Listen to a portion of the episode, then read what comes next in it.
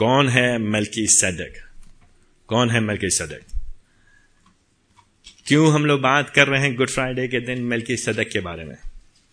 Melchi सदक का नाम क्या है? ये कौन है ये? कौन है ये जन? उत्पत्ति उसका चौदह अध्याय। सत्रह पद से लेकर के बीस पद में, ठीक है? तो ये बात हो रही उत्पत्ति में, बात हो रही इब्राहिम के बारे में। इब्राहिम इब्राहिम के बारे में। इब्राहिम इसराइलियों का पिता है। ठीक है? परमेश्वर के लोगों को चुना हुआ जन है। इसके द्वारा प्रभु ने इसराइल को चुना है, बुलाया है, प्रभु का जन है। तो इसके बारे में एक छोटी सी घटना है तो सत्रह पद में। जब वो कदोर लाओमेर और उसके साथी राजाओं को पराजित कर वापस आ रहा था तो सदोम का राजा, शावे की घाटी में, जो राजा की घाटी भी कहलाती है, उसे भेंट करने आया। अठारह पद में। तब शालेम का राजा मलकी सदक रोटी और दाखमधु ले आया। वो परम प्रधान परमेश्वर का याजक था। तब उसने उस, उसे ये आशीर्वाद दिया। क्या कहा उसने? स्वर्ग और पृथ्वी के सृष्टिकर्ता, परम प्रधान परमेश्वर की ओर से अब्राम धन्य हो। परम प्रधान परमेश्वर भी धन्य है। जिसने तेरे शत्रुओं को तेरे वश में कर दिया। फिर अब्राम ने उसे सब वस्तुओं का, सब वस्तुओं का दसवां अंश दिया। ठीक है तो पुराने नियम की एक घटना है, ये अभी अब्राहम, इब्राहिम नहीं बना है, लेकिन प्रभु ने उसको चुना है, बुलाहट दी है। एक घटना होती है, अपने भाई को, की तरफ़ से लड़ने के लिए कुछ लोगों से गया है, उसने पराजित किया, उनको वापस आया। अभी यहाँ पे व्यवस्था नहीं दी गई है, पुराने नियम की कहानी है तो थोड़ा मुश्किल है आपको समझने के लिए, लेकिन आपका अगर आप प्रयास करेंगे, अभी इब्राहिम है, अभी मूसा नहीं आया है तो अभी मूसा के द्वारा स्थापित की गई याजकों की व्यवस्था नहीं आई है, लेकिन फिर भी हम देखते हैं उत्पत्ति चौदह अध्याय में एकदम से, कहीं से कहीं से एकदम से एक आदमी आता है जिसका नाम नहीं आता था वो आदमी है, उसका नाम है मलकी सदक और मलकी सदक से जब इब्राहिम मिलता है तो इब्राहिम उसके सामने कुछ दशवांश उसको देता है, और उसके लिए मलकी सदक प्रार्थना करता है और उसको आशीष देता है। ठीक है? उत्पत्ति उसके चौदह अध्याय में। अब एक और खंड देखे मेरे भजन सीता एक सौ दस। यहुआ ने मेरे प्रभु से कहा तो ध्यान दीजिएगा, ये दाऊद का भजन है 110 में देखिए ऊपर का। दाऊद का भजन यहुआ ने मेरे प्रभु से कहा, ठीक है? तो ये दाऊद के द्वारा कहा जा रहा है। तो दाऊद ऐसा प्रतीत होता है, बात करे तो दाऊद बात करे किसी दो जन के बारे में। लेकिन ये दो जन जो भी हैं यहुआ के बारे में बात कर रहा है और प्रभु के बारे में बात कर तो यहुआ ने मेरे प्रभु से कहा, ठीक है? देखें एक सौ दस, भजन एक सौ दस में। एंड यहूदी लोग को नहीं मालूम इस इस खंड का क्या करें, मुसलमानों को नहीं मालूम इस खंड का क्या करें। यहुआ ने मेरे प्रभु कहा मेरे दाहिने बैठ। तो प्रभु जी किसी को किसी हर आदमी को अपने दाहिने नहीं बैठाते हैं। जो उनके जैसा है उसी को बैठाएँगे ठीक है? तो यहाँ पे हमको त्रिएकता के ए, कुछ क्षण दिखाई देते पुराने नियम में। तो यहुआ ने मेरे प्रभु का मेरे दाहिने हाथ बैठ। जब तक कि मैं तेरे शत्रुओं को तेरे चरणों की चौकी ना बना दूँ यह तेरे सामर्थ्य राजदंड को सियोन से यह कहकर बढ़ाएगा अपने शत्रुओं के मध्य शासन कर तेरे पराक्रम के दिन तेरे प्रजा के लोग स्वेच्छा बलि बनेंगे। तेरे जवान पवित्रता से सुशोभित हो। भोर के गर्भ से जन्मी ओस के समान तेरे पास हैं। फिर चौथा पद बहुत महत्वपूर्ण बात।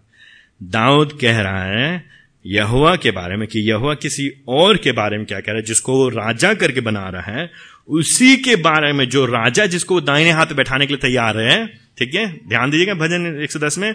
उसी को बारे में चौथे चौथे पद में क्या कह रहा है भजन 110 में? यहुआ ने शपथ खाई है। ध्यान दीजिए शपथ खाई है कि इब्राहिमी में शपथ की बात हो रही है। यहुआ ने शपथ खाई है और वो उसे ना बदलेगा। तू, कौन तू? ये जो मेरे दाहिने हाथ बैठा है, जिसको मैं राजा बना रहा हूँ, जिसके अधीन सारे राजा होंगे, ठीक है? उसको मैं, तुझे इस राजा को मैं मलकी सदक की रीति पर युगान युग राजक है। मलकी सदक की रीति पर, उसके जैसा, ठीक? उसके जैसा युगान युग का याजक है। पाँचों पद यह हुआ तेरे दाहिने हाथ है, वो अपने कोप के दिन राजाओं को चूर चूर कर देगा, वो जाति जाति में न्याय चुकाएगा, वो लाशों के ढेर लगा देगा, वो विस्तृत देश के प्रधानों को चूर चूर कर देगा, वो मार के किनारे के सोते से जल पिएगा, इस कारण वो अपना सिर ऊँचा करेगा। तो जो भी ये राजा है, भयंकर है। इसको ताकत किसने दी है? प्रभु जी ने दी है। ना सिर्फ़ ये राजा है, लेकिन याजक है। अच्छा ठीक है। अब वापस आइए इब्राहिमियों में। तो हम लोग बात करें इब्राहिमियों में, क्या बात करें? यीशु मसीह की सर्वश्रेष्ठता के बारे में। यीशु मसीह महान है। यीशु मसीह के जैसा कोई नहीं। यीशु मसीह सबसे बड़े हैं। यीशु मसीह सबसे उत्तम है। यीशु मसीह भविष्यवक्ताओं से बड़े हैं। यीशु मसीह स्वर्गदूतों से बड़े हैं। यीशु मसीह मूसा से बड़े हैं। यीशु मसीह याजकों से बड़े हारून से बड़े हैं। और आज हम जो देख रहे हैं, यीशु मसीह सारे याजकों में, सब याजकों में, महायाजकों में भी सबसे बड़े हैं। मलकी सदक के समान उससे भी उत्तम, उससे भी बड़े उसी के जैसे ठीक है? तो मुख्य बात, आज की जो मोटी मोटी बात, सातवें अध्याय में, सातवें अध्याय में, मसीहों को मसीहों को उस महायाजक के संपूर्ण पूरे किए हुए काम पे अपने उद्धार के लिए भरोसा करना चाहिए। अब इसके अंतर्गत दो बातें दो बातें। सातवें अध्याय के, सातवें अध्याय में पहले पद से लेकर के दसवें पद में, सातवें अध्याय में पहले पद से लेकर दसवें पद में। यीशु परमेश्वर का पुत्र है, जो अनंत काल का महायाजक है। यीशु मसीह परमेश्वर का पुत्र है, जो अनंत काल का महायाजक है। पहली बात, पहले पद से लेकर दसवें पद में, यीशु मसीह परमेश्वर का पुत्र अनंत काल के लिए महायाजक है। दूसरी बात, ग्यारह पद से लेकर के अट्ठाईस पद तक, ग्यारह पद से लेकर अट्ठाईस पद तक दूसरी बात, ग्यारह पद से लेकर अट्ठाईस पद तक दूसरी बात, यीशु मसीह अनंत काल का महायाजक है यीशु मसीह अनंत काल का महायाजक है, जो हमारे पापों के लिए अंतिम बलिदान भी है। जो हमारे पापों के लिए अंतिम बलिदान भी है।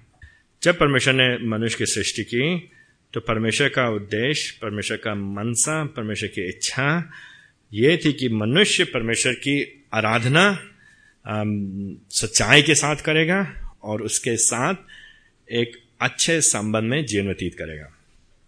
लेकिन मनुष्य ने अपने स्वतंत्रता का उपयोग करते हुए, गलत उपयोग करते हुए, हम उत्पत्ति में ही देखते हैं क्या होता है पहले, दूसरे, तीसरे अध्याय में विद्रोह करते हैं वो लोग। विद्रोह करते हैं। विद्रोह करने की वजह से मनुष्य और परमेश्वर के बीच की संगति टूट जाती है। परमेश्वर को वहाँ पे उस समय आदम और हवा को नाश कर देना चाहिए था। बर्बाद कर देना चाहिए था। उसी समय, अनंत काल के लिए। लेकिन प्रभु जी दयालु परमेश्वर है, वो मौका देने वाले परमेश्वर, वो लोगों को मौका देते हैं। तो बजाय इसके कि नाश कर दे परमेश्वर मनुष्यों को हमेशा के लिए परमेश्वर ने आदम रहा हुआ पे दया किया। दया किया। अगर आप उत्पत्ति में पढ़ेंगे पहले दूसरे तीसरे अध्याय में तो वहाँ पे आप देखते हैं कि जब परमेश्वर ने जब उनको, उनके ऊपर उनको दंड सुनाया और उससे पहले परमेश्वर से बचने के लिए, शर्म शर्म के मारे, जब उनकी आँखें खोल गई, उनको पता चला कि वो लोग निवस्त्र हैं तो उन्होंने अपने लिए कपड़े बनाए अंजीर के पत्तों से, किसी पेड़ के पत्तों से। फिर प्रभु जी ने क्या किया? प्रभु जी अपनी दया में यद्यपि उनको अदन की वाटिका से बाहर ज़रूर निकाल दिया, लेकिन फिर भी उनके लिए, आदम के लिए और हवा के लिए, प्रभु जी ने क्या किया? एक बलिदान चढ़ाया। तो वहाँ पे हम स्पष्ट वर्णन नहीं पाते हैं, लेकिन वहाँ पे वहाँ पे इंडिकेशन है, वहाँ पे हम देखते हैं, वहाँ पे क्योंकि परमेश्वर ने किसी जानवर की खाल उनको दिया, जिसका उपयोग किया गया उनके नंगेपन को ढकने के लिए। तो आरंभ में ही हम देख रहे हैं, परमेश्वर ही है जो पहला याजकीय कार्य कर रहा है। परमेश्वर ही पहला, जो उनके पापों के शर्म को ढकने के लिए उनके बदले में कोई बलिदान चढ़ाता है और उनके और उस अपने बीच के संबंध को पुनः स्थापित करने का एक प्रयास, एक पहला कदम वहाँ पे हम प्रभु की ओर से देखते हैं। और फिर उसी तरह से वो एक छोटा सा चित्रण है, फिर उसके बाद आगे चल के हम लोग जब मूसा के समय में आते हैं तो प्रभु जी जिन लोगों को चुनते हैं, एक लोगों को चुनते हैं इसराइली लोगों को, या उनको उनको व्यवस्था देते हैं। व्यवस्था के अंतर्गत प्रभु जी ये प्रावधान कराते हैं। क्या प्रावधान कराते हैं? कि तुम्हारे पापों की वजह से यद्यपि मेरे और हमारे बीच, मेरे और तुम्हारे बीच में दूरी अवश्य हो गई है। और यद्यपि तुम इस लायक हो कि मैं तुमको बर्बाद कर दूँ, तुम्हारे विद्रोह की वजह से तुमको खत्म हो जाना चाहिए। लेकिन उसके बावजूद मैं एक प्रावधान कर रहा हूँ, मैं अलग अलग तरह के बलिदान प्रभु जी ने पुराने नियम में व्यवस्था के अंतर्गत बताया कि इसको तुम ऐसा ऐसा करोगे तो हमारे, तुम्हारे बीच का संबंध बरकरार रह सकता है। उसको करने के लिए, बलिदानों को करने के लिए, उनकी तरफ़ से, उनकी ओर से, और ये बात ना सिर्फ़ पुराने नियम में है, लेकिन आप विश्व के किसी भी अलग अलग विचारधारा को देखेंगे अलग अलग धर्मों को देखेंगे तो हमेशा से मनुष्य का प्रयास है, क्योंकि उसको मालूम है, हम गलत कर रहे हैं, हमारे ऊपर कोई है। कोई ताकत है जो हमारे ऊपर है। भले जो भी कुछ भी बोलते हैं आप उसको, सबको मालूम दुनिया में हमारे ऊपर कोई उसको प्रसन्न करने का कुछ ना कुछ प्रयास करते हैं, किसी न किसी तरह से। उसको प्रसन्न करने का, उससे संबंध पुनः स्थापित करने का अपने ऊपर जो दोष बोध है उसको हटाने का, अपने ऊपर से शर्म की भावना को हटाने का प्रयास अलग अलग तरीके से करते हैं। लेकिन प्रभु जी जो बाइबल का परमेश्वर है, वो मनुष्य को अपने ऊपर छोड़ नहीं देता कि तुम तुम अंदेक अंदाज़ा लगाओ। और तुम सोचो क्या तुम कर सकते हो प्रसन्न करने के लिए मुझको। बल्कि बाइबल का परमेश्वर लोगों से बातचीत करता है और उनको तरीका बताता है कि कैसे हमारा तुम्हारा संबंध सही स्थापित हो सकता है। तो पुराने नियम में जो परमेश्वर ने जो तरीका बताया था, वो ये था कि याजक लोग होंगे, एक जाति के लोग होंगे, जो सामान्य लोगों की तरफ़ से प्रभु के बीच में मध्यस्थता का काम करेंगे। तो अलग अलग पापों के लिए अलग अलग घटनाओं के लिए अलग अलग तरह के गलत कार्यों के लिए प्रभु जी ने अलग अलग प्रावधान करके रखे हैं और उन सब के पापों के बदले याजकों में भी एक जो महायाजक है, जो बड़ा याजक है, जो मुख्य याजक है, दूसरे शब्द में पुरोहित है एक तरह से, उनकी तरफ़ से बोलने वाला है प्रभु और लोगों के बीच में। वो उनकी तरफ़ से परमेश्वर ने अपनी योजना में होकर अंतर्गत, अपने अपने विचारों के अंतर्गत जो रास्ता, जो प्रावधान बताया था, उसके तरफ़ से उनके लिए बलिदान करेगा। उनकी तरफ़ से जो भी रीति रिवाज है, उनको पूरा करेगा। करेगा इनके पापों की क्षमा के लिए। लेकिन हम बार बार देखते हैं, पुराने नियम को हम पढ़ते हैं, मानवीय हृदय को आप देखेंगे, मानवीय विचार को आप देखेंगे तो चाहे जितना भी हम बलिदान कर लें, वो उपाय हमेशा का नहीं है। ये सारे प्रावधान होने के बाद भी, याजक और महायाजक होने के बाद भी, मनुष्य की प्रवृत्ति, दुष्टता में इतना विलीन है, इतना फंसी हुई है, इतना विक्षिप्त, इतना खराब सोच विचार है कि यह भी उनको छुड़ाने के योग्य या असंभव है पूरा काम करने के लिए। यही बात को समझाने के लिए आज खंड में कहा जा रहा है। वो ये कह रहा है, सातवें अध्याय में बताना चाह रहा है कि तुम परेशान ना हो, तुम्हारे, तुम कुछ लोग हैं जो जो, कुछ लोग हैं जो इब्राहिमी पृष्ठभूमि से आए हैं, यहूदी पृष्ठभूमि से आए तो कह रहे हैं, हमारे पास तो अब याजक नहीं है, हमारे महायाजक नहीं है। तो जो जो इब्राहिमियों के लेखक है वो कह रहा है, तुम क्यों उस पुराने महायाजक और याजकों और उस व्यवस्था की तरफ़ जाना चाहते हो? क्या तुमको नहीं मालूम, क्या तुमको समझ में नहीं आता? वो इतना बढ़िया प्रयास प्रभु जी ने तुम्हारे लिए किया, अवश्य प्रभु जी ने एक प्रावधान कराया, लेकिन उसमें कुछ कमी अवश्य रह गई थी। अगर उसमें कमी नहीं होती तो तुम्हारे पापों की क्षमा मिल जाती पूरी तरह से। लेकिन तुम्हारे पापों की क्षमा नहीं मिली है, इसका मतलब कुछ कमी है। लेकिन आप प्रभु जी ने क्या किया है? आप प्रभु जी ने एक उत्तम, सबसे बढ़िया फाइनल कंप्लीट अल्टीमेट इससे बेहतर कोई और तरीका नहीं है। एक प्रावधान प्रभु जी ने कराया है, अपने पुत्र प्रभु यीशु मसीह में। और ये जो नया महायाजक है, ये एक विशेष महायाजक है। तो जैसे ही लोग बोलेंगे, जैसे इब्राहिमियों का लेखक, या जैसे ही मसीह लोग कहेंगे, यीशु मसीह महायाजक हैं। अब इस बात को समझिएगा, ठीक है? जैसी मसीह लोग बोलेंगे, इब्राहिमियों का लेखक बोलेगा, यीशु मसीह महायाजक हैं तो उस समय वहाँ पे जो यहूदी पृष्ठभूमि के लोग हैं, वो कहेंगे कैसे हो सकता है? ये संभव नहीं है। क्यों नहीं संभव है? क्योंकि महायाजक कौन होता है हमेशा केवल? लेवी वंश का होता है। इसी बात को समझाने के लिए कि कैसे करके यीशु मसीह, जो लेवी वंश के नहीं है, लेकिन उसके बाद भी वो हमारे लिए महायाजक बन सकते हैं। बल्कि उत्तम महायाजक हैं, अच्छे महायाजक हैं। अंतिम महायाजक हैं, बेहतरीन हैं, उम्दा हैं। उनसे अच्छा कोई नहीं है। तो सातवें अध्याय में ऐसा देखिए, पहली बात, यीशु मसीह कौन है? ये मल्की सदक के समान, उसके जैसे ये महायाजक हैं, जो परमेश्वर के पुत्र हैं, और ये अनंत काल के ये महायाजक है। तो इसके बारे में मल्की सदक के बारे में बात करते सातवें अध्याय में, पहले पद में, ये मल्की सदक शालिम कराया था। तो मलकी सदक ये इब्राहिनी भाषा में दो शब्दों से मलक और सदक, सादक, ये दो अलग अलग शब्द हैं, जिसमें राजा है और धार्मिकता है। तो ये ये धार्मिकता का राजा है। तो नाम का इसका मतलब है धार्मिकता का राजा। तो अब आप ये आपको ये सोचना चाहिए। परमेश्वर बहुत अद्भुत है। एक चीज़ समझने को परमेश्वर इतना अद्भुत है, पुराने नियम में बहुत पहले जानबूझ के प्रभु जी ने उत्पत्ति के चौदह अध्याय में एक आदमी को खड़ा किया जिसका नाम मलकी सदक है, जिसके नाम का मतलब है धार्मिकता का राजा, और वो एक शहर से आ रहा है। उस शहर का नाम है शालेम। वो शालेम का राजा है, शांति का राजा। तो वो शांति का राजा है, धार्मिकता का राजा है। कब? उत्पत्ति चौदह अध्याय में। क्यों? क्योंकि फिर उसी के जैसे बाद में आएगा, अंतिम में, अंततः सबसे बढ़िया, सबसे उत्तम, शांति का राजा, धार्मिकता का राजा। कई बार लोग हमसे पूछते हैं, बाइबल सच्ची है कि नहीं है? लोगों ने बनाया है कि नहीं बनाया है? परमेश्वर बनाया है? जब इस तरह के खंडों को हम पढ़ते हैं, कहते हैं, ये देखो सबूत तुम्हारे सामने, ये किसने बनाया है? कई हज़ार साल पहले कोई बैठ करके सोच सकता था, कल्पना कर सकता था ऐसे? ये कौन कर सकता था? ये कई हज़ारों साल पहले की बात है, अपनी मर्ज़ी से नहीं, लेकिन परमेश्वर की आत्मा में हो करके हर एक घटना के ऊपर वो नियंत्रण कर रहा है। तो अब्राहम के सामने, अब्राहम के सामने जानबूझ के मलकी से देखा रहा है और जानबूझ के अब्राहम जो उसको दशवांश दे रहा है। तो यही बात यहाँ पर सातवें अध्याय में। ये राजा है, लौट करके आ रहा है सातवें अध्याय उसके पहले पद में, और फिर उसने इब्राहिम को आशीष दी है। दूसरे पद में इब्राहिम ने उसको भेंट दिया है। दूसरे पद के अंतिम लाइन में इसका नाम क्या है? धार्मिकता का राजा है और शांति का राजा है। दोनों शब्द वही इसका नाम का अर्थ है, शहर का अर्थ है। और तीसरे पद में इसका ना कोई माता ना पिता है। इसका मतलब ये नहीं कि वो पैदा नहीं होता, वो फुफ, हवा में आया, ऐसा हो गया, नहीं हुआ। कहने का मतलब उसके बारे में वंशज का वर्णन नहीं किया गया। जब भी हमने आपको उत्पत्ति से चौदह अध्याय पढ़ाया था, उसके वंशज के बारे में बात ही नहीं किया। उसके बारे में जानबूझ के नहीं बताया गया उसका पिता कौन है। जानबूझ के नहीं बताया गया किस शहर से आया है। मतलब उसका शहर के कहाँ पीछे और अता पता और क्या है? केवल चालेम का राजा।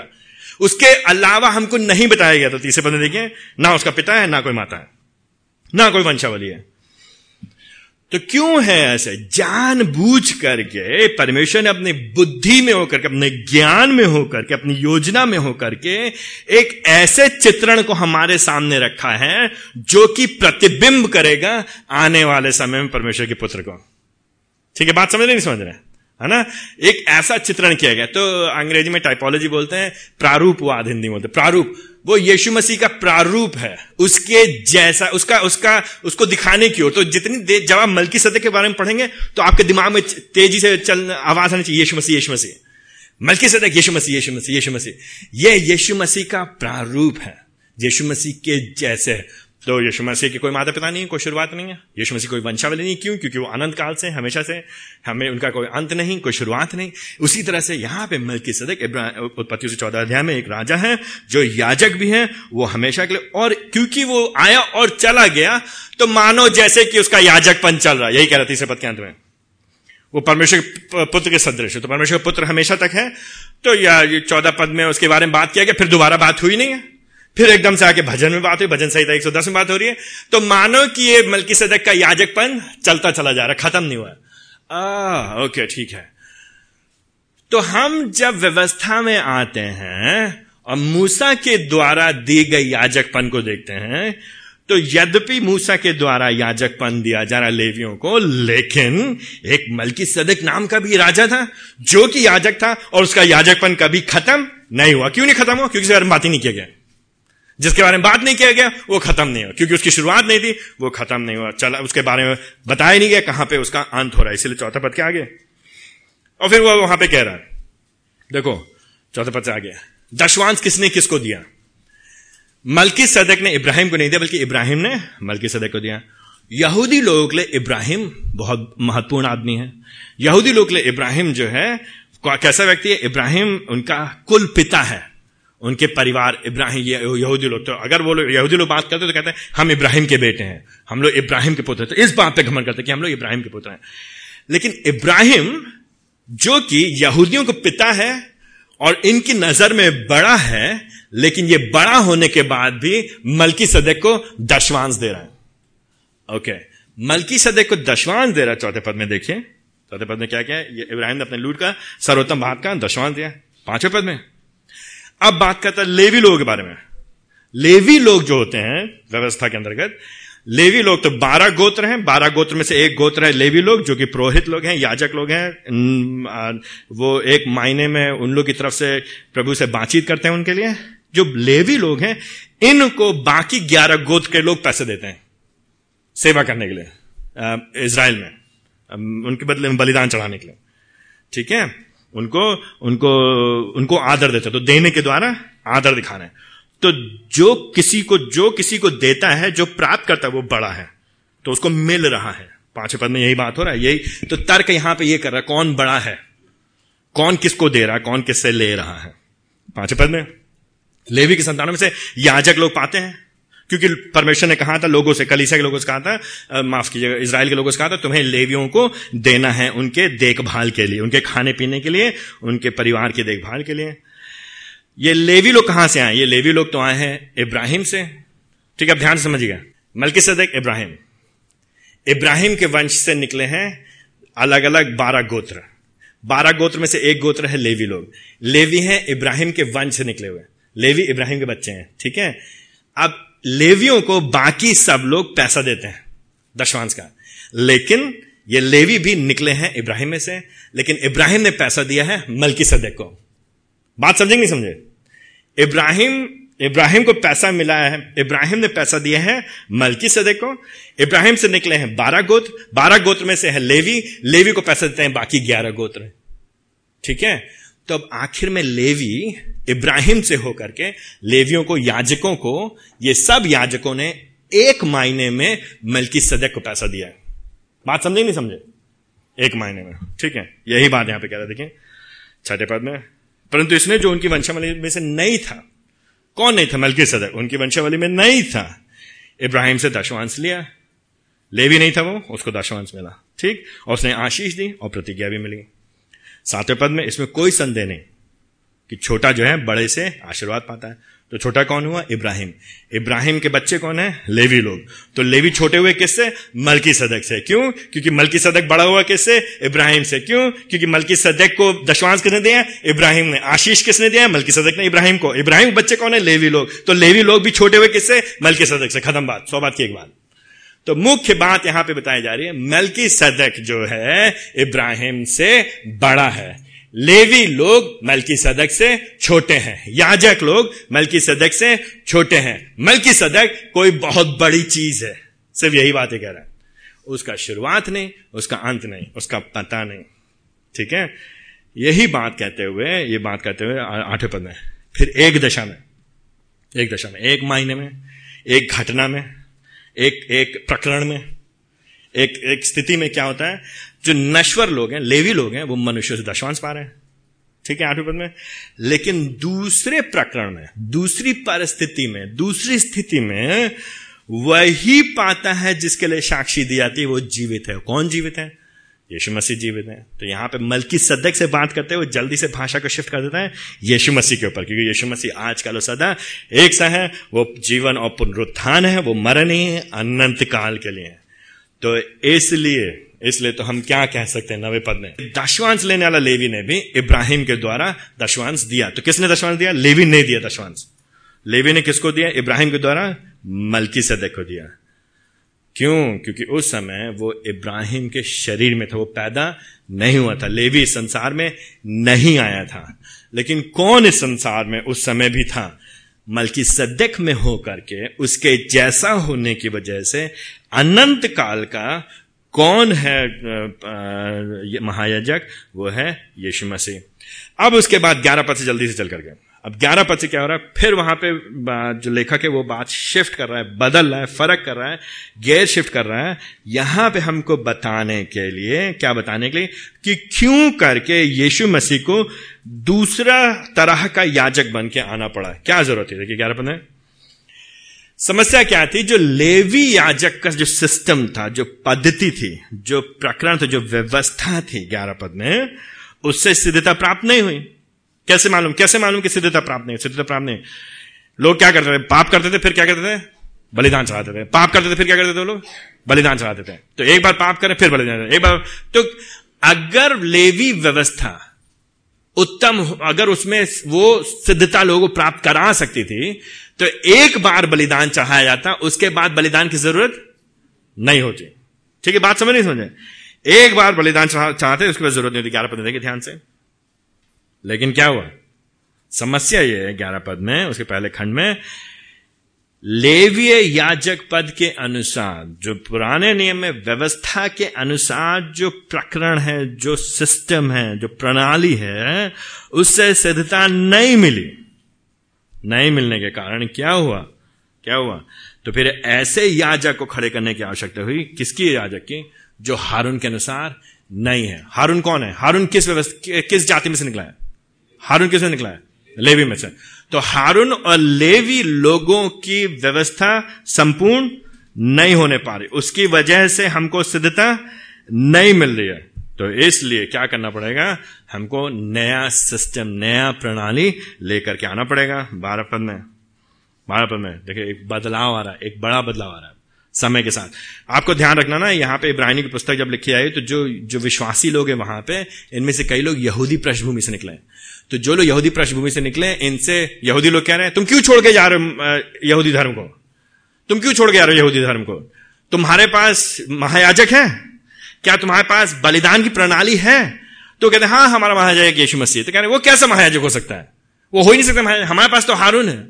हमारे पास तो लेवी लोग हैं। हमारे हमारे पास तो मंदिर है। हमारे पास ये बलिदान की प्रक्रिया है। और उस समय तो कुछ गड़बड़ चलता लेकिन हमारे पास है। तुम क्या करोगे? तुम्हारे पास क्या है? तुम्हारे पास कुछ नहीं है। इसी परिस्थिति में, ऐसी परिस्थिति में इब्राहिम को लेकर कह रहा है एक्चुअली एक मिनट रुक जाओ। ज़्यादा तुम अपने पुराने व्यवस्था के प्रणाली पे घमंड मत करो। तुम अपने याजक लेवी हारून के ऊपर घमंड मत करो। अगर याजक लेवी हारून, अगर वो हमको सिद्धता दिला सकते थे तो सब कुछ ठीक होता। लेकिन सब कुछ ठीक नहीं है। कुछ तो गड़बड़ है। क्यों तुमको बार बार बलिदान चढ़ाने की ज़रूरत पड़ती है?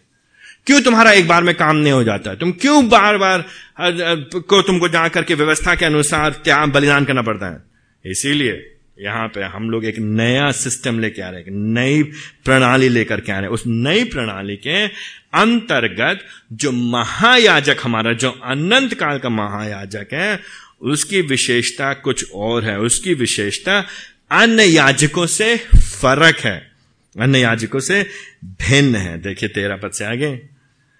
अब जिसके बारे में बात की जा रही है यहाँ पे, जिसके बारे में बात किया है, उसके बारे में क्या बताया जा रही है, वो क्या है, वो किसी, अगर जब याजक की बात करें तो वो वो लेवी लेवी गोत्र को छोड़ करके कोई नहीं हो सकता।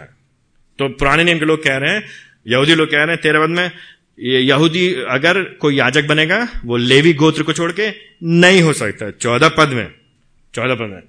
लेकिन हमारा प्रभु कौन से गोत्र का है? क्या कौन से गोत्र का है?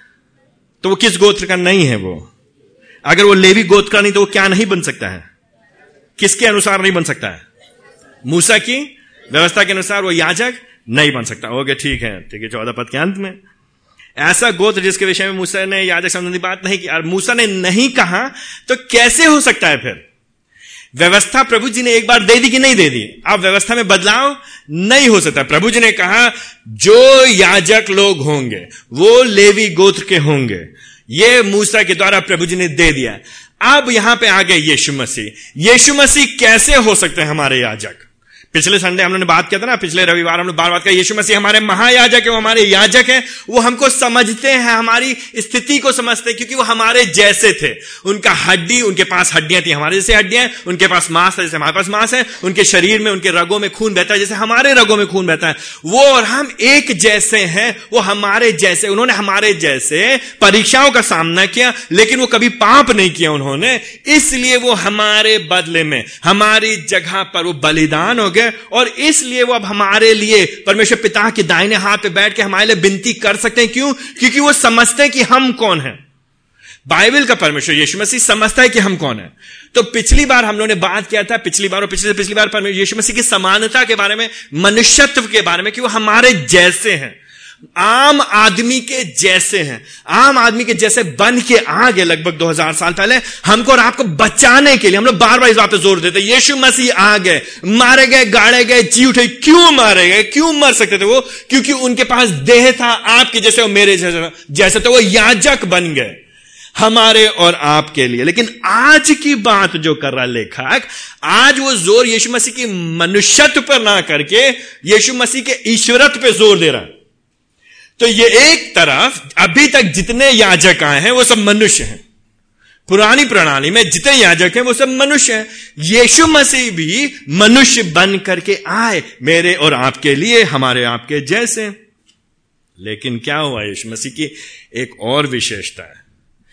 ना सिर्फ़ यीशु मसीह मनुष्य है जो याजक बन करके आ गए, लेकिन ये स्वयं परमेश्वर का पुत्र है और अनंत काल के लिए है। ये अनंत काल से अनंत काल तक हमारा महायाजक रहेगा। देखिए, सोलह पद में देखिए, यहाँ पे क्या लिखा है? ये जो आया है याजक, ये शरीर की व्यवस्था के अनुसार नहीं आया है। ये पुराने नियम में दी गई व्यवस्था के अनुसार नहीं है देखिए, सोलह पद में क्या लिखा है? ये शारीरिक उत्पत्ति की वजह से नहीं है। तो जो पुराने नियम के याजक हैं, जो लेवी लोग हैं, ये हारून के वंशज के हैं। हारून का खून उनमें दौड़ रहा है। तो अगर लेवी जाति के गोत्र के लोग हैं, तभी ये लोग याचक बन सकते हैं। शरीर के अनुसार, खून के अनुसार, हड्डी और मांस के अनुसार। लेकिन यीशु मसीह सोलह पद ने यह शरीर के अनुसार नहीं, परंतु परमेश्वर की सामर्थ में होकर के जो कि नाश नहीं हो सकता है। लेवी लोग नाश हो जाएँगे, हारून नाश हो गया, लेवी व्यवस्था नाश हो सकती है, लेकिन सोलह पद ने यीशु मसीह जो हमारे याजक हैं, वो अविनाशी जीवन की सामर्थ, ये ना नाश होने वाली सामर्थ के अंतर्गत ये याजक हैं। इसीलिए सत्रह पद ने इसीलिए सत्रह पद के लिए क्या कहा जा रहा है यीशु मसीह के बारे में? भजन एक सौ दस को कोट करते हुए, जो कि उठा रहा है उत्पत्ति उसके चौदह अध्याय को। इसलिए देख रहे पुराने नियम को जानना कितना ज़रूरी है। तो यीशु मसीह क्या है? क्या कहा गया यीशु मसीह के बारे में? तुम मलकी सद्दक के जैसे हो। तो तुम लेवी के जैसे नहीं हो। तुम हारून के जैसे नहीं हो। यीशु मसीह याजक है। तो क्या लोग कहेंगे, यीशु मसीह याजक कैसे हैं? कैसे याजक यीशु मसीह? यीशु मसीह याजक कैसे हो सकते हैं? वो तो लेवी वंश के हैं नहीं। वो हारून के भाई है नहीं, उसके संतान नहीं है। तो मसीह लोग पलट के कहेंगे ऑफकोर्स नहीं है वहाँ उनके संतान। तुम सही कह रहे हो, लेकिन तुम्हारी बुद्धि कम है। तुमने बाइबल को नहीं पढ़ा है ठीक से। तुमने पुराने नियम को ध्यान से नहीं पढ़ा है। प्रभु जी हमारे बड़े बुद्धिमान हैं। प्रभु जी ने पहले ही से व्यवस्था करके रखी थी। प्रभु जी ने पहले ही से योजना बना के रखी थी। प्रभु जी ने पहले ही से ये ठान के रखा था कि मैं जो अंतिम महायाजक भेजूँगा, वो हारून के जैसे नहीं होगा, लेकिन मलकी सदक के जैसे होगा। उसकी क्या विशेषता होगी? वो होगा धार्मिकता का राजा। उसकी क्या विशेषता होगी? वो होगा शांति का राजा। उसकी क्या विशेषता होगी? उसका कोई आरंभ नहीं होगा। उसकी क्या विशेषता होगी? उसका कोई अंत नहीं होगा। उसकी क्या विशेषता होगी? मानवीय तौर पे उसको किसी वंशावली की ज़रूरत, आवश्यकता नहीं होगी, क्योंकि वो ईश्वरीय, वो दैव्य, वो डिवाइन वो वो परमेश्वर की ओर से भेजा गया उत्तम महायाजक है। तो अवश्य शरीर में होकर के, मनुष्यत्व में होकर के उनका वंशज है। मनुष्यत्व में होकर के उनकी वंशावली है। उनके मनुष्यत्व मनुष्य होने के नाते, हड्डी मांस होने के नाते उनका आरंभ है, उनका अंत है। लेकिन परंतु उनकी वंशावली है, पहले कौन था, बाद में कौन है? लेकिन परमेश्वर की योजना में हो करके मलकी सदक के जैसे आत्मिक तौर से, परमेश्वर की योजना में अनंत काल की ओर से, अनंत काल से सत्रह पद में, वो युगान युग याजक है, वो हमेशा हमेशा के लिए। क्या ज़रूरत पड़ी इस नए याजक व्यवस्था की? क्या ज़रूरत पड़ी इस नए याजक व्यवस्था की? क्योंकि पुराने में जो काम होना था, वो नहीं पूरी तरह से हो पाया अठारह पद में। तो पुरानी वाचा के अंतर्गत। पुराने वाचा के अंतर्गत जो पुरानी प्रणाली थी, उसकी ज़रूरत अब नहीं है। तो कुछ लोग ये सोचते हैं, ठीक है, यीशु मसीह आ गए, कोई बात नहीं, हम अभी भी पुरानी व्यवस्था को पकड़े रहेंगे। नहीं, पुरानी व्यवस्था को नहीं पकड़े रहेंगे। इसीलिए हम पुरानी व्यवस्था को नए व्यवस्था के अंतर्गत समझते हैं। इसीलिए हम पुराने नियम को नए नियम के अनुसार समझते हैं। पुराने नियम को अगर हमको समझना है, उसको नए नियम के प्रकाशन में समझना पड़ेगा। क्यों? क्योंकि नई व्यवस्था प्रभु जी ने दे दी, नई योजना प्रभु जी लेकर के आ गए। जो पुरानी योजना, पुरानी प्रणाली थी, पुरानी पुराना तरीका था, उसमें कुछ बदलाव आया, उसमें कुछ फ़र्क आया है, क्योंकि पुरानी योजना में, उन्नीस पद में उसमें सिद्धता नहीं प्राप्त हो सकती थी। यही बात ग्यारह पद में भी यहाँ पे लेखक ने कहा है। परंतु उसके विपरीत उसके उल्टा तो यहाँ पे दिखाया जा रहा है दो तुल, तुलना किया जा रहा है। पुरानी व्यवस्था नई व्यवस्था। पुराना तरीका नया तरीका। एक पुराना लेवीय तरीका याजक का जो लेवी वंश के अनुसार था। अब एक नया तरीका है नया याजक है जो कि मल्की सदक के अनुसार है। ये अनंत काल का है ये शरीर का है। ये कुछ समय का है ये हमेशा का है। देखिए उन्नीस पद में। तो एक तरफ़ तो सिद्धता नहीं प्राप्त होती पुराने सिस्टम में होकर के, पुरानी प्रणाली में होकर के, लेकिन दूसरी तरफ़ हमको एक उत्तम आशा मिलती है।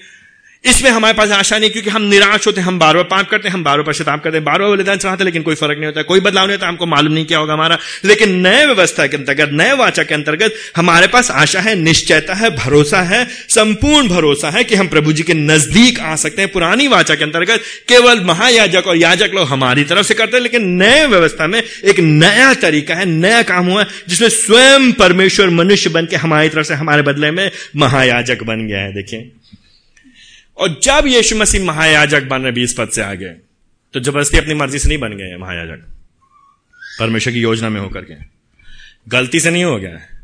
प्रभु जी ने योजना किया प्रभु जी ने उनको नियुक्त किया। देखिए, बीस बीस इक्कीस बाईस पद में प्रभु जी अपनी योजना के अंतर्गत तो प्रभु जी ने अपनी योजना में होकर के मूसा की व्यवस्था के अंतर्गत लेविय याजक को रखा।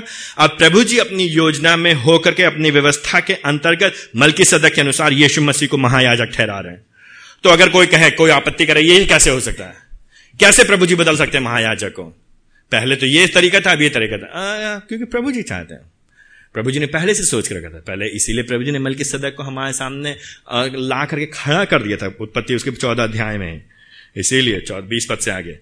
जो यीशु मसीह की नियुक्ति है मलकी सिद्दक के तरीके में तौर तरीके में, रास्ते में उसके जैसे महायाजक होने के लिए, ये प्रभु जी की ओर से परमेश्वर ने अपनी योजना में होकर के अपने वचन के द्वारा उसको किया है।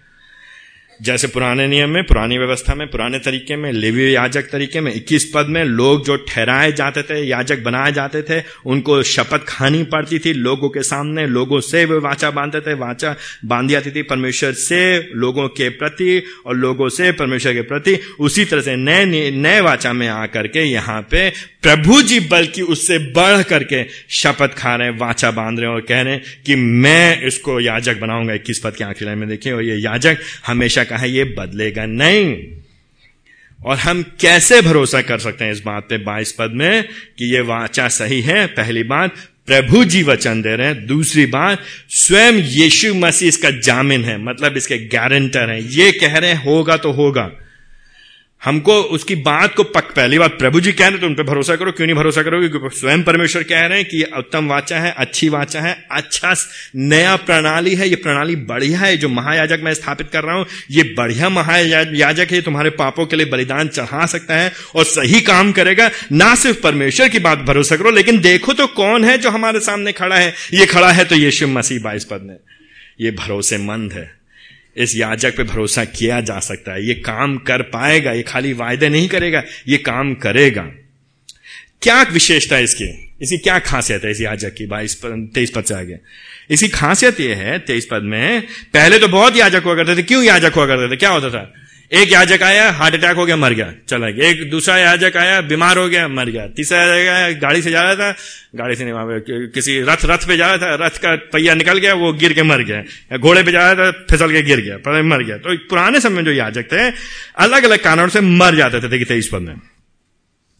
बड़ी संख्या में होते थे याजक। एक के बाद एक के बाद एक तो हारून के बच्चे के बच्चे के बच्चे के बच्चे के बच्चे, एक के बाद एक है। जितने बेटे हो रहे ना अलग अलग बेटे तो अगर उनके बेटों के बेटे मृत्यु जो है, उनको बने नहीं रहने थे कई लोग थे, मर जाते थे अस्थाई था। मृत्यु उनके ऊपर हावी थी। लेकिन क्या हो गया चौबीस होते मज़ेदार बात है, नहीं है? देखें तो अभी तक पिछली बार उसने बात की थी यीशु मसीह के मनुष्यत्व की। अब बात करें यीशु मसीह के ईश्वरत की। यीशु मसीह इतने अद्भुत महायाजक हैं। क्यों है अद्भुत महायाजक? वो इसलिए अद्भुत महायाजक है चौबीस पद में, क्योंकि वो सदा के लिए बना रहता है। अब हमको हमको बदलना नहीं पड़ेगा, हमको नया नया या महायाजक नहीं ढूंढना पड़ेगा। हमको वो ट्रांजिशन इन बिटवीन टाइम नहीं होगा हमारे पता नहीं कौन है, वो मर गया पता नहीं कौन होगा नया वाला, कहा है नया वाला, ढूंढ के लाओ जल्दी से। हमको हमको वो परेशान होने की ज़रूरत नहीं है। नहीं, ये मरेगा नहीं अब ये। ये बीमार नहीं होगा। ये ये ना से मरेगा नहीं, बीमार नहीं होगा, ये हमेशा बना रहेगा। लेकिन और क्या बात है इसके आगे चल करके। लेकिन यहाँ पे क्या है, इसका याजक पद जो है चिर स्थायी है, हमेशा है। इसलिए 25 पद में, क्यों है ये उत्तम महायाजक? क्यों है ये बढ़िया महायाजक? किया क्या है इसने? कर क्या सकता है? इस महायाजक में ताकत है। किस चीज़ की ताकत है? देखिए, हम लोग गीत गा ना, उसके लहू में सामर्थ है। क्या सामर्थ है उसके लहू में? 25 पद में, वो क्या करता है? उसके द्वारा, किसके द्वारा? इस महायाजक के द्वारा। कौन सा महायाजक? यीशु मसीह के द्वारा क्या होता है यहाँ पे? हाँ वो जो है, हम परमेश्वर के समीप आ सकते हैं। तो पुराने नियम में क्या था? पुरानी व्यवस्था के अंतर्गत। पुरानी व्यवस्था के अंतर्गत मंदिर में जो वाचा का तंबू संदूक जहाँ पे रखा था, वहाँ पे तो अलग अलग स्थिति होती अलग अलग जगह थी। तो पहले बाहर, बाहरी कोट, आउटर कोट बाहर की तरफ़ की जगह, फिर उसके बाद पवित्र स्थान, फिर उसके बाद महापवित्र स्थान। तो जो महापवित्र स्थान में केवल महायाजक जा सकता था। केवल महायाजक, वो भी साल में एक बार, महायाजक। याजक लोग भी नहीं आ सकते थे। केवल महायाजक मोटा सा पर्दा लगा उसके पीछे, एक बार। तो वहाँ पे जो पर्दा था, वो मोटा सा पर्दा था, उसके पीछे महापवित्र स्थान ने एक बार साल में महायाजक जाता था लोगों की तरफ़ से। तो चिन्हात्मक तौर से प्रतीकात्मक तौर से वहाँ पे परमेश्वर की उपस्थिति थी।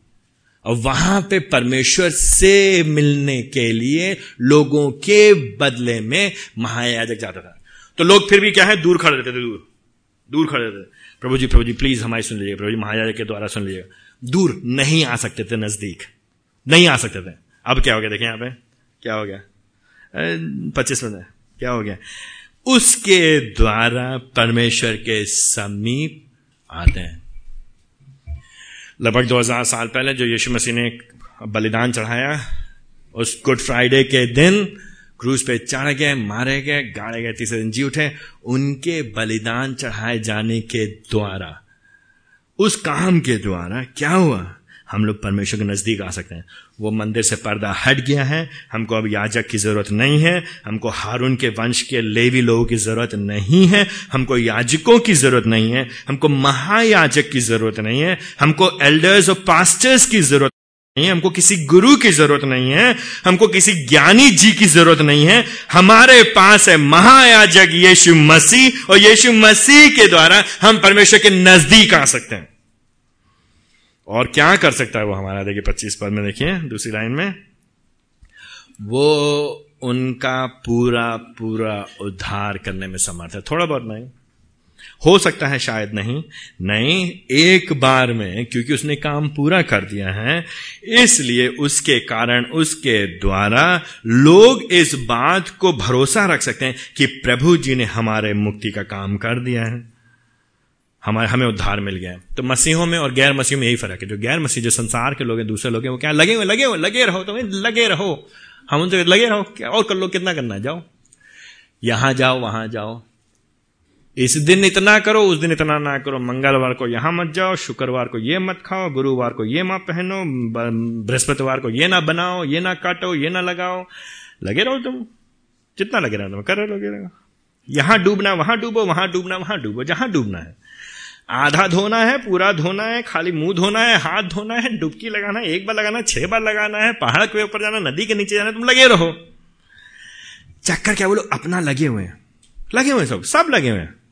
आप आँखें उठा के देखिए, समाज सब भगे पड़े लगे हुए कौन से दिन, कहाँ हम कर सकते, कहाँ चढ़ा दें, कहाँ ले लें, कहाँ लग लें, कितना पाँच वक्त, दस वक्त, बारह वक्त, नहीं मालूम।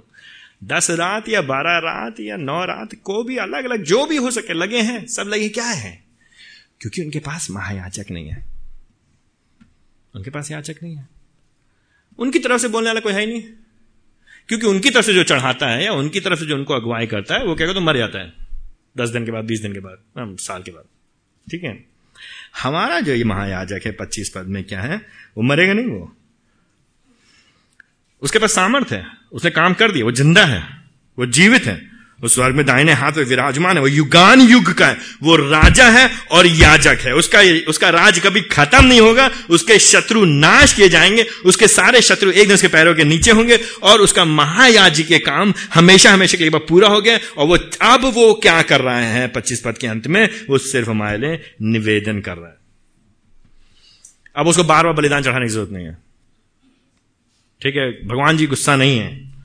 वो वो भगवान जी के साथ में, जो महाभगवान है, जो असली असली भगवान, परम परम ईश्वर जो सबसे उत्तम, सबसे बड़ा परमेश्वर है, जो वास्तविक परमेश्वर, जो एकमात्र परमेश्वर, जिसने संसार को बनाया, जिसकी शुरुआत नहीं है, जिसका अंत नहीं है, जो मनुष्य की कल्पनाओं का नहीं है, जो हमारे संस्कार, हमारे संस्कृति, हमारे समाज, हमारे सोच, हमारे इतिहास का प्रतिफल नहीं है, परिणाम नहीं है प्रोडक्ट नहीं है। लेकिन ये जो वास्तविक परमेश्वर है, उसके दाहिने हाथ पे बैठा हुआ है ये महायाजक और बिनती करता हमारे लिए और आपके लिए कहता है, ये मेरा पुत्र है, ये मेरा प्रिय पुत्र है, ये मेरा मेरा मेरा बच्चा है, ये मेरी बेटी है। इसके पापों को मैंने, इसके पापों के लिए मैंने कीमत चुका दी है। इसको आप अपने स्वर्ग स्थान में स्थान दीजिएगा प्रभु जी। क्यों हमें ऐसे महायाजक की जो क्या विशेषता ऐसे और क्या उत्तम महायाजक इसकी विशेषता है? ना सिर्फ़ ये जो है, मरता नहीं है, हमेशा के लिए ये ये यहूदा की गोत्र से है, ये लेवी वंश से नहीं है, ये मलकी सदक के समान है, इसकी कोई शुरुआत नहीं, इसका कोई अंत नहीं है माता पिता का कोई अता पता नहीं है, हमेशा की ओर से परमेश्वर अपनी योजना बना कर करता है इसकी ये विशेषता है, लेकिन और विशेषता छब्बी पद से देखिए, आगे चल करके। ये क्या है इस, ये महायाजक की विशेषता क्या छब्बीस पद देखिए? जो हमारा महायाजक है, जो हमारा पुरोहित है, पुरोहित, हमारा पंडितों का पंडित। ये प्रयागराज का नहीं है पंडित। ये वाराणसी का पंडित नहीं है, ये है स्वर्ग का पंडित। देखिए, स्वर्गों से भी ऊँचा। ये स्वर्ग में विराजमान पंडितों का पंडित है ये। ये हमारा असली पंडित। ये हमारा, जो हमारा, ये असली गुरु जी ये है हमारे असली मार्गदर्शक। ये है हमारे असली पुरोहित। ये पवित्र है, निर्दोष है, निर्मल है, पापियों से अलग है। इनके जैसा कोई नहीं। है ऐसा कोई गुरु जी आपके पास? है कोई ऐसा पंडित आपके पास? है कोई ऐसा आके? कौन है ऐसा? कौन सा पास्टर मिलेगा आपको? कौन है ऐसा पास्टर? कौन सा मिलेगा ऐसा प्रचारक आपको? कौन मिलेगा ऐसा मुल्ला या कौन मिलेगा ऐसा मौलवी आपको? ऐसा कोई नहीं है, कोई ना भविष्य ऐसा ना कोई नबी ऐसा है कोई नहीं, लेकिन सिर्फ़ ये जो खुदावन, खुदा, परमेश्वर के परमेश्वर, ये जो मनुष्य बन गया लगभग 2000 साल पहले, ये महापवित्र इसके अंदर कोई दोष नहीं। आप देख रहे हैं इसकी विशेषता। तो ये मन हमारे जैसा ज़रूर है, लेकिन हम नहीं है। फ़र्क समझ नहीं समझ ये हमने बताया था ना, दो चरम विचारधाराएँ संसार में होती है। तो क्या है? कुछ विचारधारा में परमेश्वर खुदा इतना इतना बड़ा है, इतना बड़ा है कि वो कभी नीचे नहीं आएगा। खुदा कभी आदमी बन नहीं सकता। तो जो खुदा आदमी बन नहीं सकता, उससे हमारा क्या लेना देना भाई? वो मुझसे क्या समझेगा?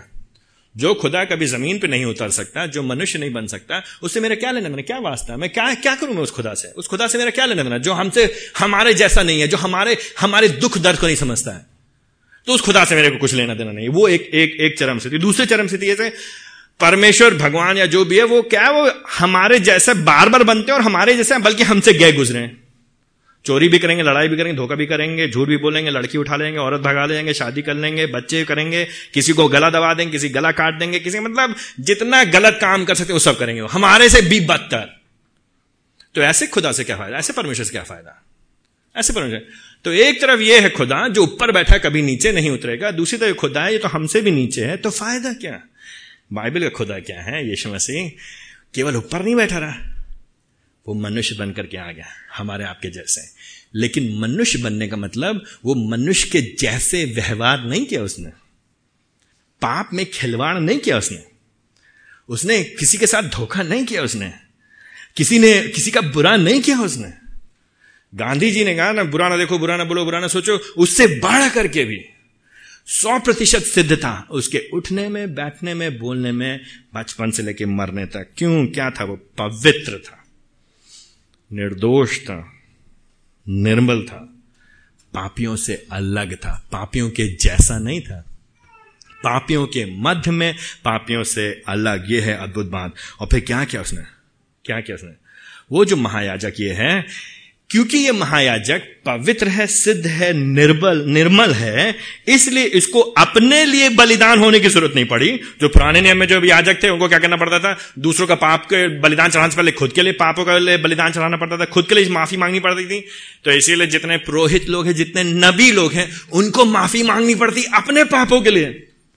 जितने नबी लोग हैं, उनको माफ़ी मांगनी पड़ती है। अपने पापों के लिए, यीशु मसीह को अपने पापों की क्षमा के लिए नब माफ़ी नहीं मांगने की ज़रूरत पड़ी। ना उन्होंने क्षमा मांगने की ज़रूरत पड़ी, ना उन्हें अपने पापों के लिए बलिदान होने के लिए ज़रूरत पड़ी। लेकिन लोगों के लिए, सत्ताईस पद में देखिए, अपनी प्रजा के पापों के लिए। क्यों? क्योंकि ना सिर्फ़ ये याजक है, लेकिन ये राजा है। ये जो राजा मलकी सदक की रीति से है, ये राजा अद्भुत राजा है। ये अपने लोगों को बचाने के लिए उनके जैसा बन गया और उनके लिए मर गया। यह है या, याजक हमारा।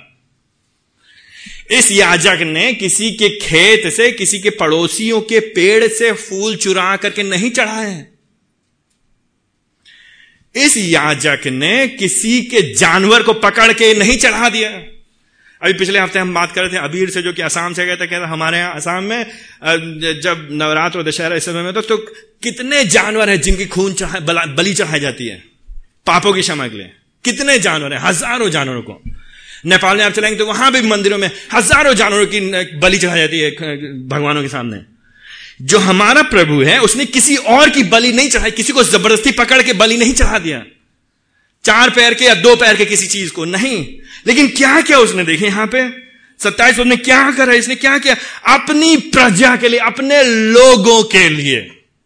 जो उसके लोग हैं जो उसके लोग हैं, उनके पापों के लिए क्या किया उसने? एक ही बार में, एक बार में, हो गया, पूरा हो गया, डन, खत्म, पूरा हो गया। इसीलिए यीशु मसीह ने क्रूज के ऊपर कहा, हो गया, पूरा हुआ, खत्म। कर दिया मैंने काम। जो करना था वो मैंने कर दिया। अब और कुछ करने की ज़रूरत नहीं है। व्यवस्था को पूरा कर दिया। हो गया, डन वंस फॉर ऑल एक ही बार में। सत्ताईस पर देखिए। उसने ये कार्य किया कि अपने आप को एक ही बार बलिदान चढ़ा के सदा के लिए पूरा कर दिया, हमेशा के लिए। अगर उसने पूरा कर दिया तो अब हमको क्या करना है? अगर उसने पूरा कर दिया तो अब आप क्या कर रहे हैं?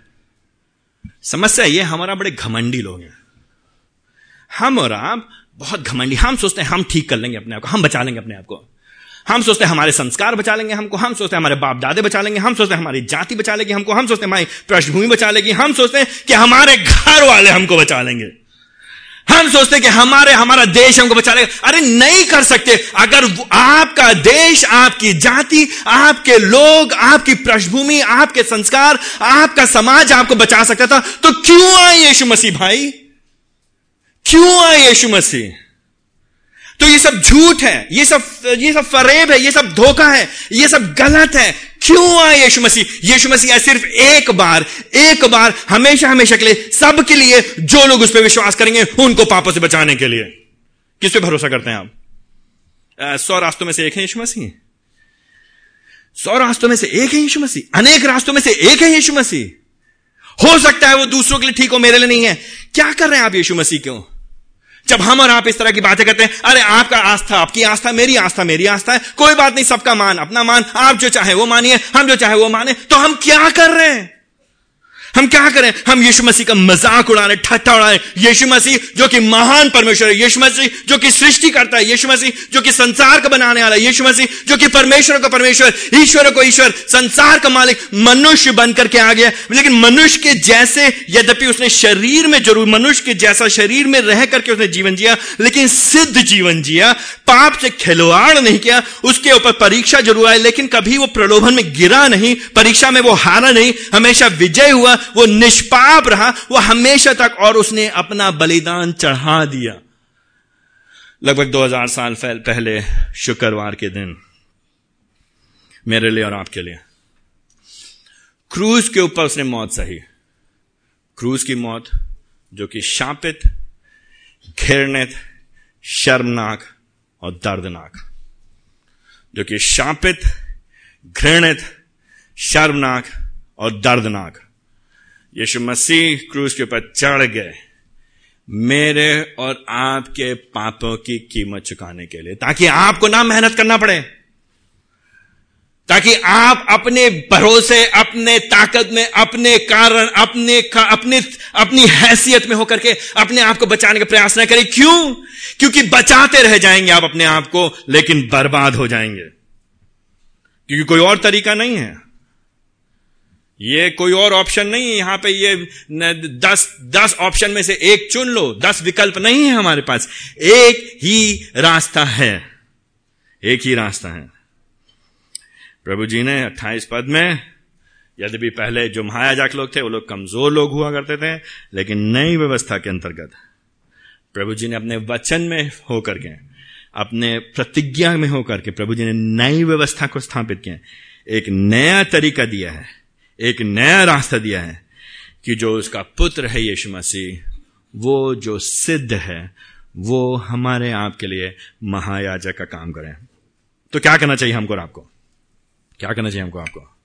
अगर परमेश्वर ने अपनी योजना में होकर के अनंत काल से निर्धारित किया था कि मल्की सदक के समान मैं अपने पुत्र को भेजूँगा, जिसका कोई अंत नहीं होगा, शुरुआत नहीं होगा, जिसकी कोई वंशावली नहीं होगी, जो कि लेवी वंश से बढ़ करके, इब्राहिम के वंश से बढ़ करके, मूसा की व्यवस्था से अलग हट करके एक नए तरह का महायाजक होगा जो मेरे लोगों के लिए, उनके बदले में, उनकी जगह पर ना सिर्फ़ बलिदान किसी और का चढ़ाएगा, लेकिन स्वयं बलिदान बन जाएगा, खुद बलिदान बन जाएगा और बार बार बलिदान बलिदान नहीं होगा, लेकिन एक बार उसका बलिदान काफ़ी होगा और जो कोई उस पर विश्वास करेगा, उसके बलिदान पर विश्वास करेगा, वो नाश नहीं होगा, परंतु अनंत जीवन पाएगा।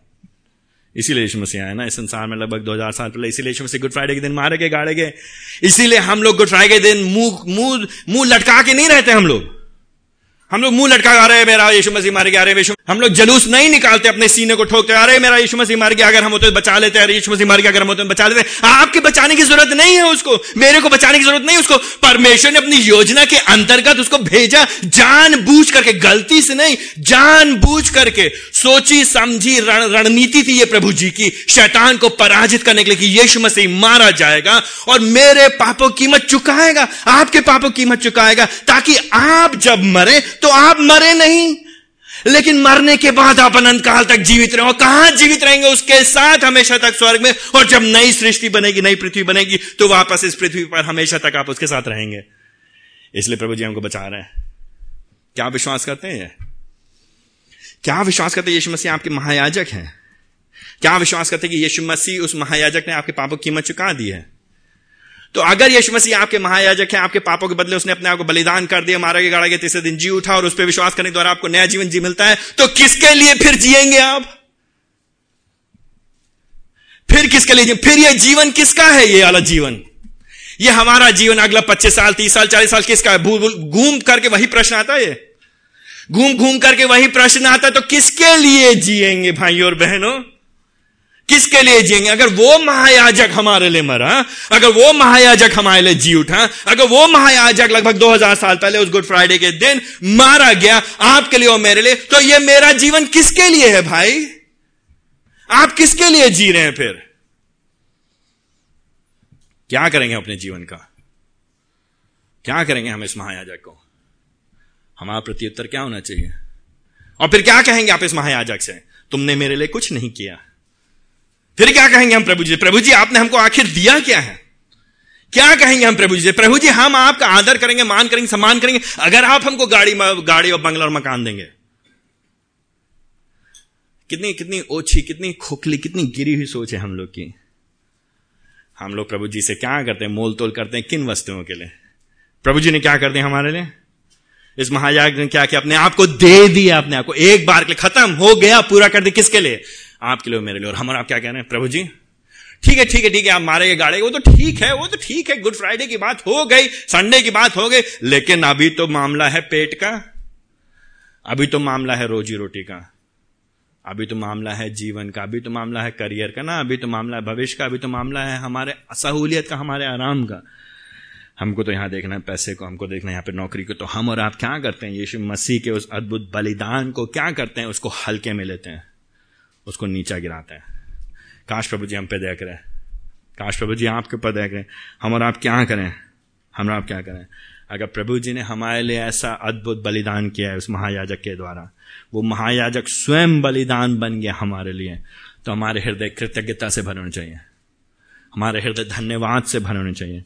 हमारे हृदय आभार से भरे होने चाहिए। और बार बार बार बार हम अपने आप को याद दिलाएँगे। केवल गुड फ्राइडे के दिन नहीं लेकिन हर दिन याद दिलाएँगे, यीशु मसीह मेरे लिए मरा। यीशु मसीह हमारे पापों के बदले बलिदान हुआ। क्योंकि यीशु मसीह हमारे बदले हमारे पापों के लिए बलिदान हो गया, इसलिए अब हम परमेश्वर के समीप जा सकते हैं। इसलिए अब हमारे पास आशा है। इसलिए अब हम मरने के बाद मरेंगे नहीं, अनंत काल तक प्रभु के लिए, के पास जाएँगे। इसलिए अब ये जीवन हम प्रभु के लिए जिएँगे। इसलिए इस जीवन से हम प्रभु की महिमा करेंगे। इसलिए अब हम इस जीवन में उसके जैसा बनेंगे। अब इस जीवन में उसका प्रतिबिंब करेंगे, उसके लिए, उसके समान बन करके उसको महिमा देंगे।